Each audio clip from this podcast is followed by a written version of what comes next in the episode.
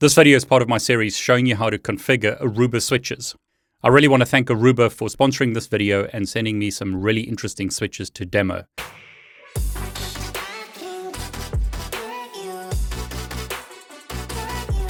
In a previous video, which I've linked here and below, I showed you 100 gig Ethernet.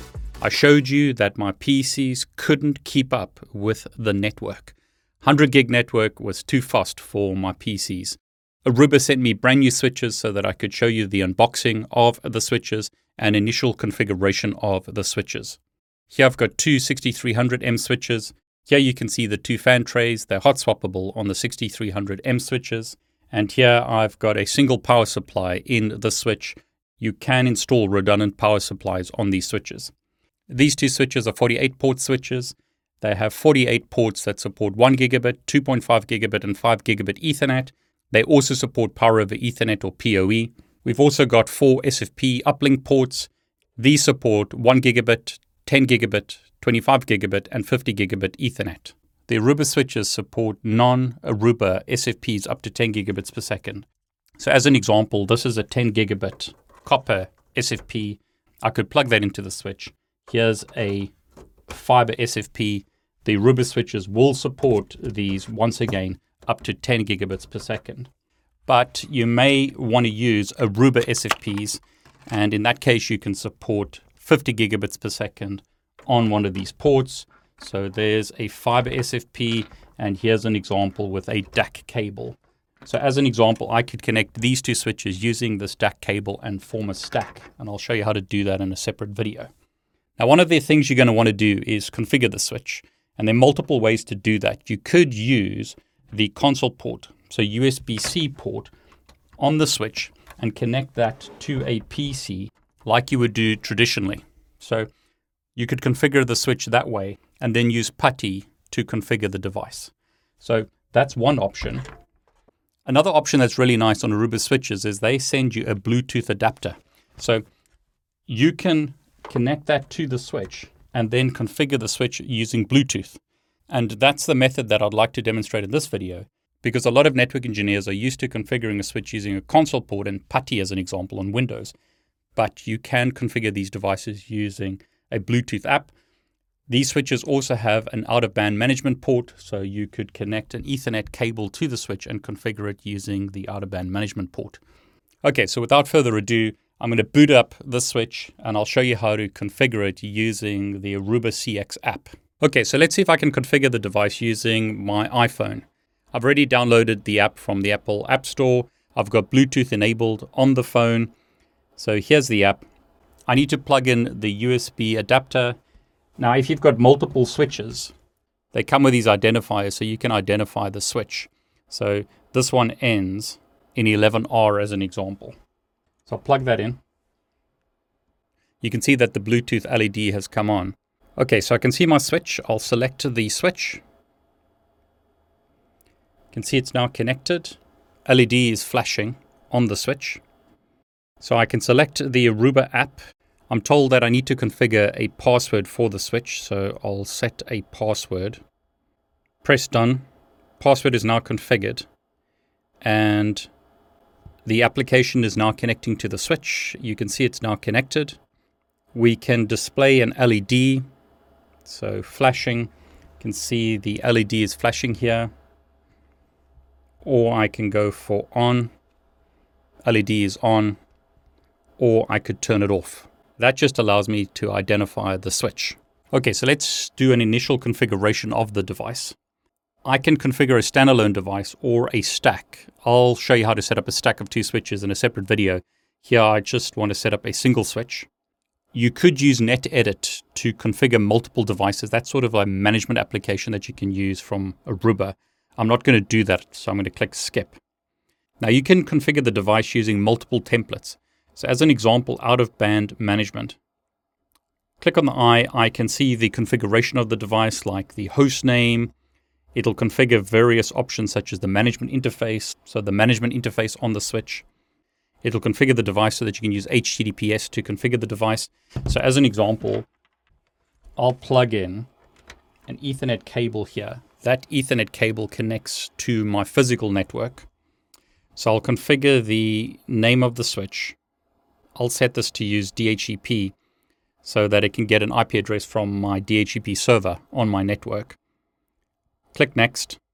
Now you may want to configure the device with the static IP address, but for this example, that's good enough to get us started. So we can see the device configuration. We can see the version of Aruba software. We can see the host name. We can see the admin account is configured. And scrolling down, we can see that SSH has been enabled on the device in the default VRF or virtual routing and forwarding instance, as well as the management VRF. So the management VRF is used for this management port. Default VRF would be used for all the other ports on the switch. We can see that spanning tree is enabled.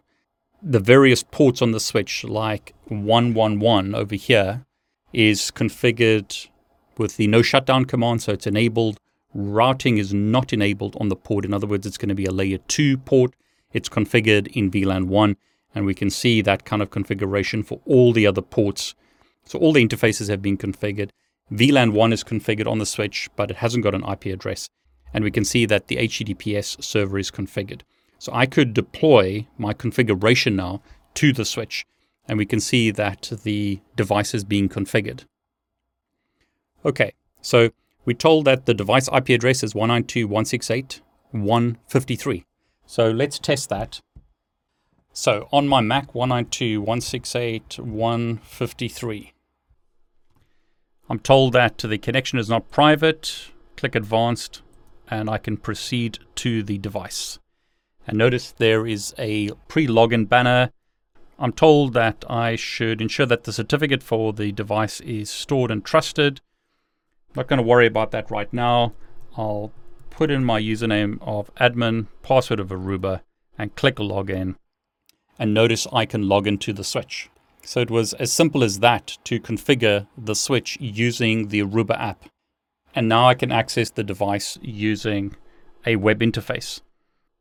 I could click analytics to see the analytics of the switch. I can see the various interfaces. I'll just make this a bit bigger. So notice there's my switch.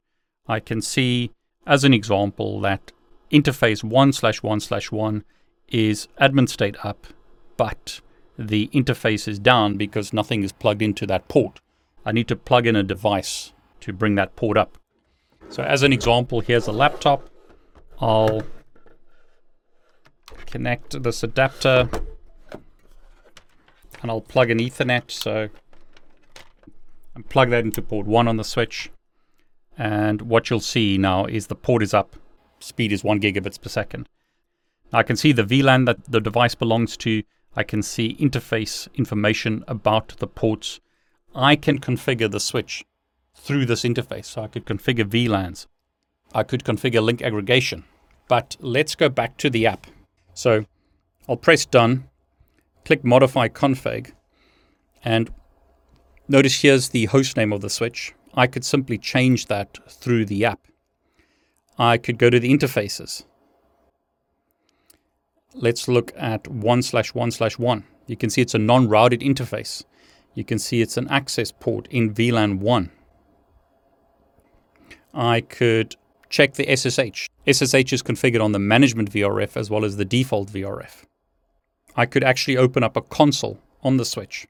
So here I could type a command such as show run and press send. And notice there is the configuration of the switch.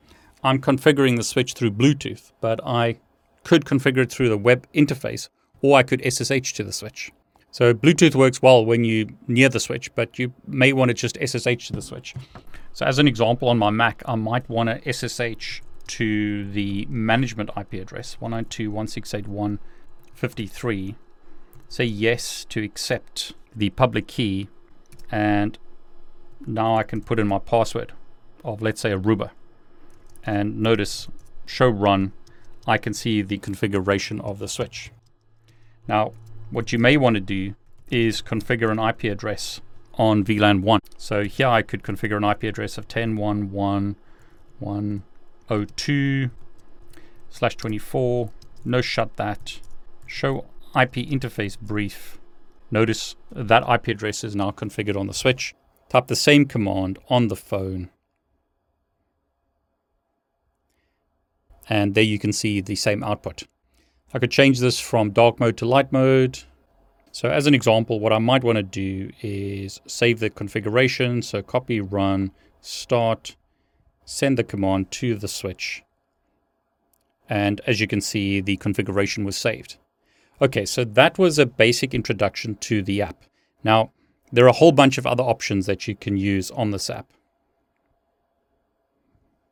So you can save configurations to devices. You can use templates. You can see various devices. There is help information here. So I think for a lot of people, the initial configuration of a device like this can be difficult. So there are quite a few options that you could use. You could just use an app like this, or if you like, you may want to use the traditional method of configuring the device using a console port. So I'll unplug this Ethernet cable, and what I'll use here is just a USB to USB-C port and on my Windows device, and I'll just control this remotely to make it easier. What you could do is download PuTTY from the internet. So I'll simply search for PuTTY in Google. Click on the first link, which is greenend.org.uk. Click download to download PuTTY, and all I'm going to download is the executable. Save that in my downloads directory. Okay, file is downloaded, so I'll open it up. Click run to run the application. And now I can connect to a serial port right click on Windows Start, go to Device Manager, have a look at your COM ports. You can see here we've got COM4. So in PuTTY, I can select COM4. Speed I'll set to 115200. Serial port, click open, and that will give me access to the switch. So I'll just make this a bit bigger, put in my password, and notice show IP interface brief shows me the IP address of the switch. So you could configure the device using an app. You could configure the device using a traditional mechanism like the console port. You can configure the device using a web browser. Really up to you to decide which one you want to use. I think the Bluetooth app is fantastic for initial configuration. Makes it a lot easier. As an example, trying to configure the VRF stuff can be confusing if you're not used to the device configuration. So if you're brand new to Aruba, the VRF stuff may be confusing, like setting up an SSH server for VRFs, like the default VRF and the management VRF.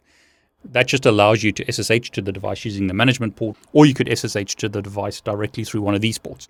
You also have to set up the VRF stuff for the HTTPS server. That can be confusing if you're not used to this kind of configuration. This app makes it very, very easy. Now, hopefully that'll help you if you ever need to configure an Aruba switch. Great switches these. Really want to thank HP once again for sponsoring this video. I'm David Bombal. Want to wish you all the very best.